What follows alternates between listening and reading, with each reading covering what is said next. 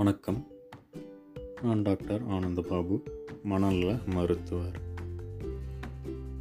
மன அழுத்தம். ஆங்கிலத்தில் ஸ்ட்ரெஸ்ஸுன்னு சொல்கிறது இந்த ஸ்ட்ரெஸ் அப்படிங்கிறது இரண்டு விதம். யூ ஸ்ட்ரெஸ் டிஸ்ட்ரெஸ் அப்படின்னு சொல்லுவாங்க. யூ ஸ்ட்ரெஸ் அப்படின்னா பெனிஃபிஷியல் ஸ்ட்ரெஸ் அதாவது பயன் தரக்கூடிய ஒரு சிறிய அழுத்தம். உதாரணத்துக்கு ஸ்கூல் மாணவர்கள் எக்ஸாமுக்கு படிக்கிறது. அந்த டைமில் மட்டும் கொஞ்சம் ஸ்ட்ரெயின் பண்ணி படிப்பாங்க. மார்க் ஸ்கோர் பண்ணுவாங்க. ஸோ அந்த சிறிய கால அழுத்தம். காலையில் ஆஃபீஸுக்கு கிளம்புறதுக்கு வேக வேகமாக ரெடி ஆகிறது. ஒரு சிறிய அழுத்தம். இதெல்லாம் கொஞ்சம் பெனிஃபிட்ஸ் கொடுக்கும். இதே டிஸ்ட்ரெஸ் அப்படிங்கிறது என்னென்னா தொடர்ந்து நம்மளுடைய உடலையும் மனதையும் வருத்தி கொண்டு ஒரு செயலை செய்கிறது ஆக இந்த ஒரு நிலையை தான் மன அழுத்தம் அப்படின்னு சொல்கிறோம் இந்த மன அழுத்தமானது தொடர்ந்து இருக்கும்போது மனநல பிரச்சனைகள் உருவாகுது. ஆக இந்த மன அழுத்தத்தை எப்படி எதிர்கொள்வது? மன அழுத்தம் அப்படின்னு ஒன்று வந்தால் எப்படி நம்ம அதை தாண்டி மீண்டு வரணும்? என்னென்ன செய்யணும் அப்படிங்கிறத பார்ப்போம். ஒரு மன அழுத்தம் தொடர்ந்து இருக்கும்போது பெரும்பாலும் எல்லாருக்கும் வரக்கூடிய முதல் அறிகுறி மனக்குழப்பங்கள். தானாக வரக்கூடிய தேவையற்ற சிந்தனைகள். பொதுவாக எல்லாருமே மன அழுத்தத்தில் இருக்கும்போது எனக்கு நெகட்டிவ் தாட்ஸ் வருது அப்படின்னு சொல்லுவாங்க. இந்த நெகட்டிவ் தாட்ஸ் அதாவது தேவையற்ற இந்த சிந்தனைகளை நம்ம எப்படி மீண்டு வரலாம்? இயற்கையாகவே நமக்கு சிந்தனைகள் அப்படிங்கிறது தானாக வந்து கொண்டு தான் இருக்கும். அது நம்மளுடைய மூளையின் ஒரு முக்கியமான இயக்கம். ஸோ எண்ணங்களை வந்து அழிக்கவோ அதை நினச்சா அப்படியே நிறுத்தவோ முடியாது. அது வரும். வந்தாலும் அதை ஏற்றுக்கொண்டு அதை எப்படி செயல்படணும்னு கற்றுக்கணும் அதாவது எண்ணங்களை எடுத்துக்கிற விதத்தை மாற்றிக்கணும்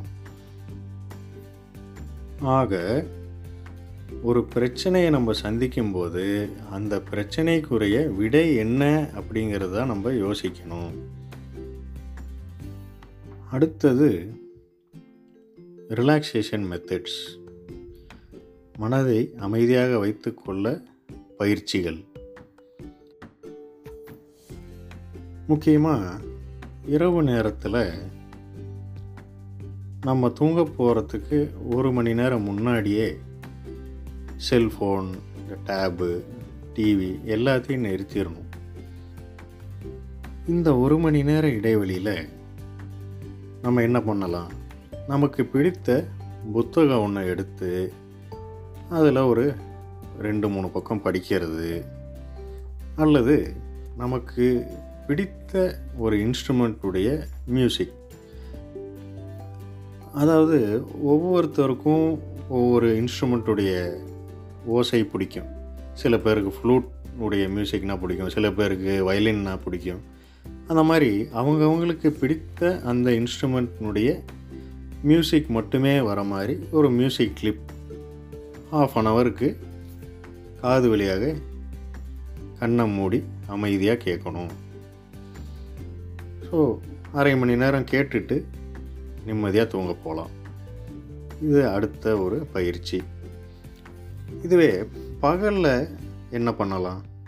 பகல்லையும் இதே மியூசிக்கை ஒரு இடத்துல உட்காந்து கண்ணை மூடி ஒரு அரை மணி நேரம் கேட்டுட்டு அடுத்த வேலையை செய்ய போகிறது அடுத்தது ஒரு வெள்ளை பேப்பர் ஒன்று எடுத்துக்கிட்டு நமக்கு கைக்கு வந்ததை வரைஞ்சி அதில் வண்ணம் தீட்டுவது அதாவது ஆர்ட் டிராயிங் அண்ட் கலரிங் எது வேணாலும் வரையலாம். உங்களுக்கு பிடித்த வண்ணங்களை வச்சு கலரிங் பண்ணலாம். தினமும் ஒரு நாற்பது நிமிடம் இதில் செலவழிக்கணும். இது குறிப்பாக வீட்டில் உள்ள பெண்களுக்கு ஒரு நல்ல ரிலாக்ஸேஷன் பயிற்சியாக உதவுது.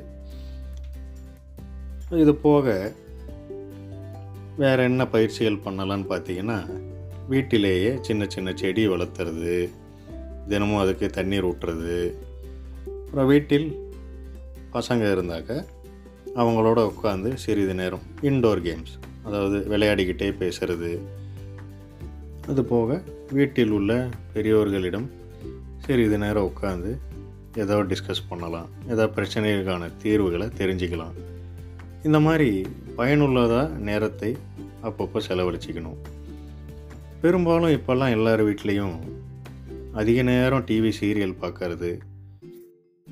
அது போக மொபைல் ஃபோன்லேயும் படம் பார்க்கறது கேம்ஸ் விளையாடுறது.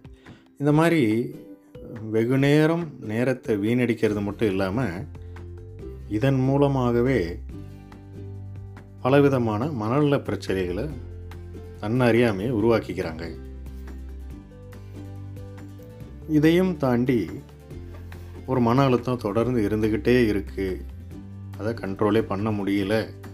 ஒரு மனநோய் தீவிரமாக போய்கொண்டே இருக்குது அப்படிங்கிற கட்டத்தில் ஒரு மனநல மருத்துவரை அணுகி அவங்களுடைய ஆலோசனைக்கு ஏற்ப மருந்து மாத்திரைகள் எடுத்து அந்த மனநோயை சரி செஞ்சுக்கலாம்.